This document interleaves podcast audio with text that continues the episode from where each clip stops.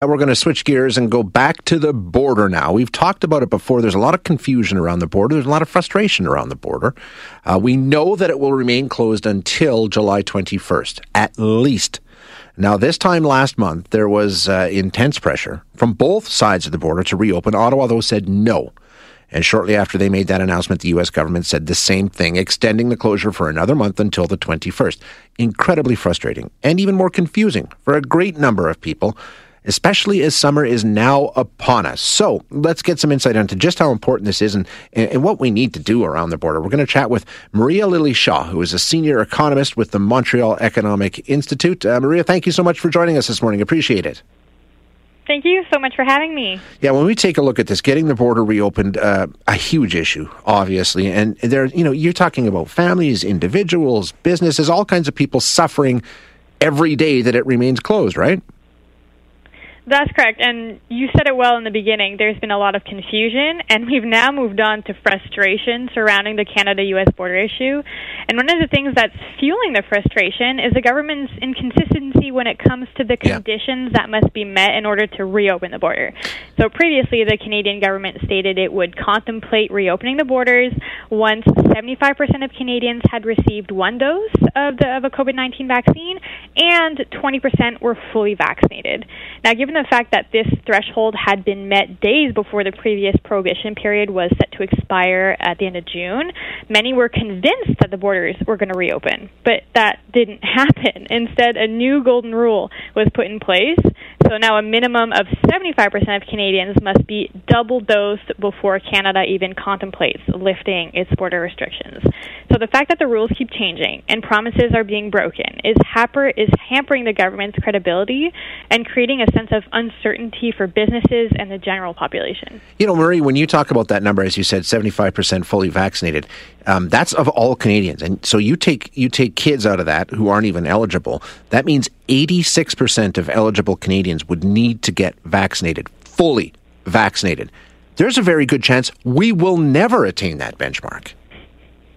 Yeah, and that's a scary thought. And considering the, the pace of vaccination and the rate of vaccine shipments that we're receiving and the schedule that that is uh, that we have right now, this new threshold might not even be met until the start of September, and that's if it's met at all. So we still have a lot of months to, to go before we even contemplate reopening according to this new rule, um, which which hurts uh, Canadians. It hurts our businesses. It's costing us millions every day. Obviously, having the border reopened um, would be awesome, but I think you know it's important to talk about, and and you mentioned it, the fact that having some sort of clarity, because it, you know when you're talking about from things as small as summer vacations with the family to businesses that have operations on both sides of the border and businesses that rely on cross border commerce, just having some sort of certainty that you could plan on would go a long way, right? Exactly, because uncertainty is a business's worst enemy, at least maybe after COVID, but still, it, it hurts them a lot. And closing the border last year may have been justified, yeah. it, given our scientific knowledge at the time, and it may have even provided an extra layer of protection against the virus but we have to reevaluate the necessity of the remaining restrictions. There has to be a greater sense of urgency towards this issue given the evidence and the science that we know now.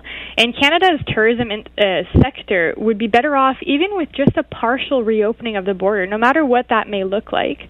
And a little more business travel wouldn't hurt us either. It wouldn't hurt the economy.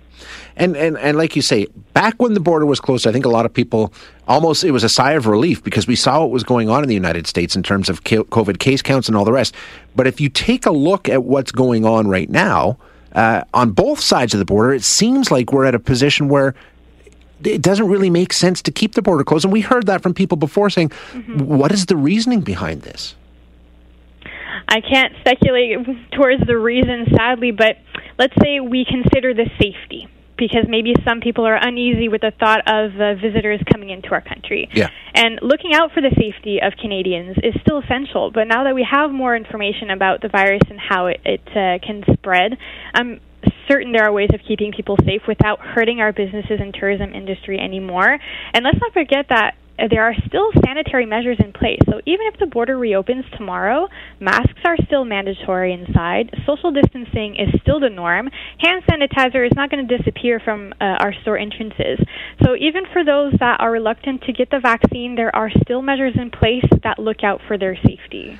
The other thing is, the border is closed, kind of, sort of. I mean, this is the other thing, right? We, some things are allowed, some things aren't. But if you fly across the border, you know, they've got all kinds of rules in place to make it easy. The quarantine has been lifted, although the border is still closed and you shouldn't be crossing it anyway. So none of that makes sense either. No, Canada is being left in the dark. Canadians can now travel freely to the United States and even some European countries with minimal restrictions upon their arrival and their return. I mean, in some places they don't even have to wear masks anymore. Yeah. So other countries will have a, a robust tourist season, but Canada, like I said, is going to be left in the dark. And we have to consider what that is costing us every day.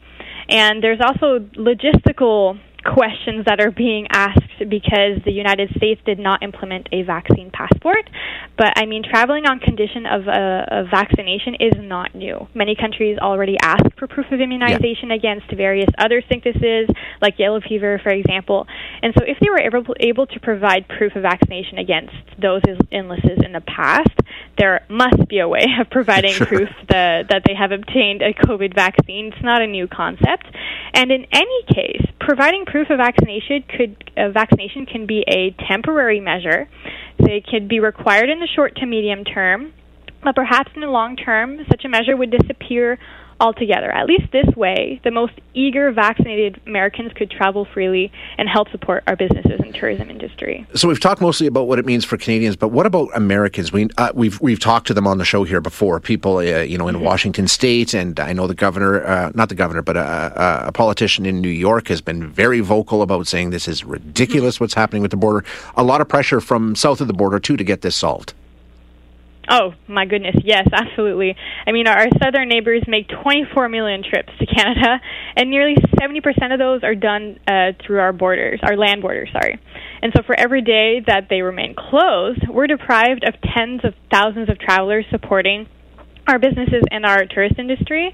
And they also help support the 1.9 million jobs that are in tourism dependent industries in Canada. So on and on top of that, American vacationers spend a whopping 11.3 billion dollars every year when they visit Canada. And so we stand to lose nearly 31 million dollars every day the border remains closed. And that's a conservative estimate because it doesn't take into consideration the fact that they spend more during the summer months, which have already begun. And if we look beyond the border closure, meaning if we look at international travel by plane, we're losing millions more every day because residents from other countries, while maybe fewer in numbers to visit Canada, they spend almost the exact same amount as Americans when they visit Canada, meaning 11.3 billion every year. Okay, so July 21st is our next I don't know, marker. That's what we were told. Uh, mm-hmm. It's closed to at least until. Are we seeing any change in positioning? Like you said, the prime minister, you know, throwing out the new numbers. Um, how optimistic are you? We'll see some movement by July 21st. Oh my, optimistic! I wish I could be at this point. Uh, I am hoping. Um, let's uh, at least hoping the public opinion on this uh, go- leans more towards reopening Absolutely. I think if uh, the public puts enough pressure, perhaps some movement can be seen. They've been talking about a phased uh, yeah. way of opening the border. But I mean, it's one thing to talk about it, but it's another thing to actually publish a plan, inform uh, Canadians how exactly they want to go about this, what exactly has to be met. And if they have a plan, they have to stick to it too, because they can't simply change their mind a couple days before well, this is the, thing. the uh, prohibitions period expires. Yeah, nail it down and stick to it. That's the first big exactly. step that we need. Uh, Maria, thank you so much for your time. I appreciate it. Thank you so much. Have a great day. That is Maria Lily Shaw, who is a senior economist at the Montreal Economic Institute. We've talked about it before, and I guess we'll just have to wait and see. Uh, as we get closer. But, you know, it's the, the, most frustrating thing for me, and I know for a lot of you, and I'm seeing your texts, is uh, this moving of, of the goalposts, right? We're, we're told, okay, once you reach this, then everything can be okay. And we reach that, and suddenly, oh, no, now we're going to change it a little bit. Uh, the, the, the mark was 70 20. That's what it was. Some jurisdictions said 75 20. Okay, either way, Canada reached 75% first dose. 20% second dose. We're considerably higher than that in terms of second dose and a little bit higher in terms of first dose. So we reached the benchmarks that were put forward, and then suddenly the prime minister uh, last week. I don't think it was an official policy statement. It was more of an offhand, well, now we're taking a look at maybe 75% fully vaccinated. Which, as I was saying with, with our guest, if you take a look at that and you remove under 12, you're looking at about 86% of the Canadian population being fully vaccinated before the border is reopened. That may never happen. We may never get to 86% fully vaccinated. In fact, there's a good chance we won't. You know, polls show that somewhere between 18 and 20% of people just won't get vaccinated. So uh, it's a push, it's a stretch. And take a look at what's going on on both sides of the border when it comes to cases. They continue to decline.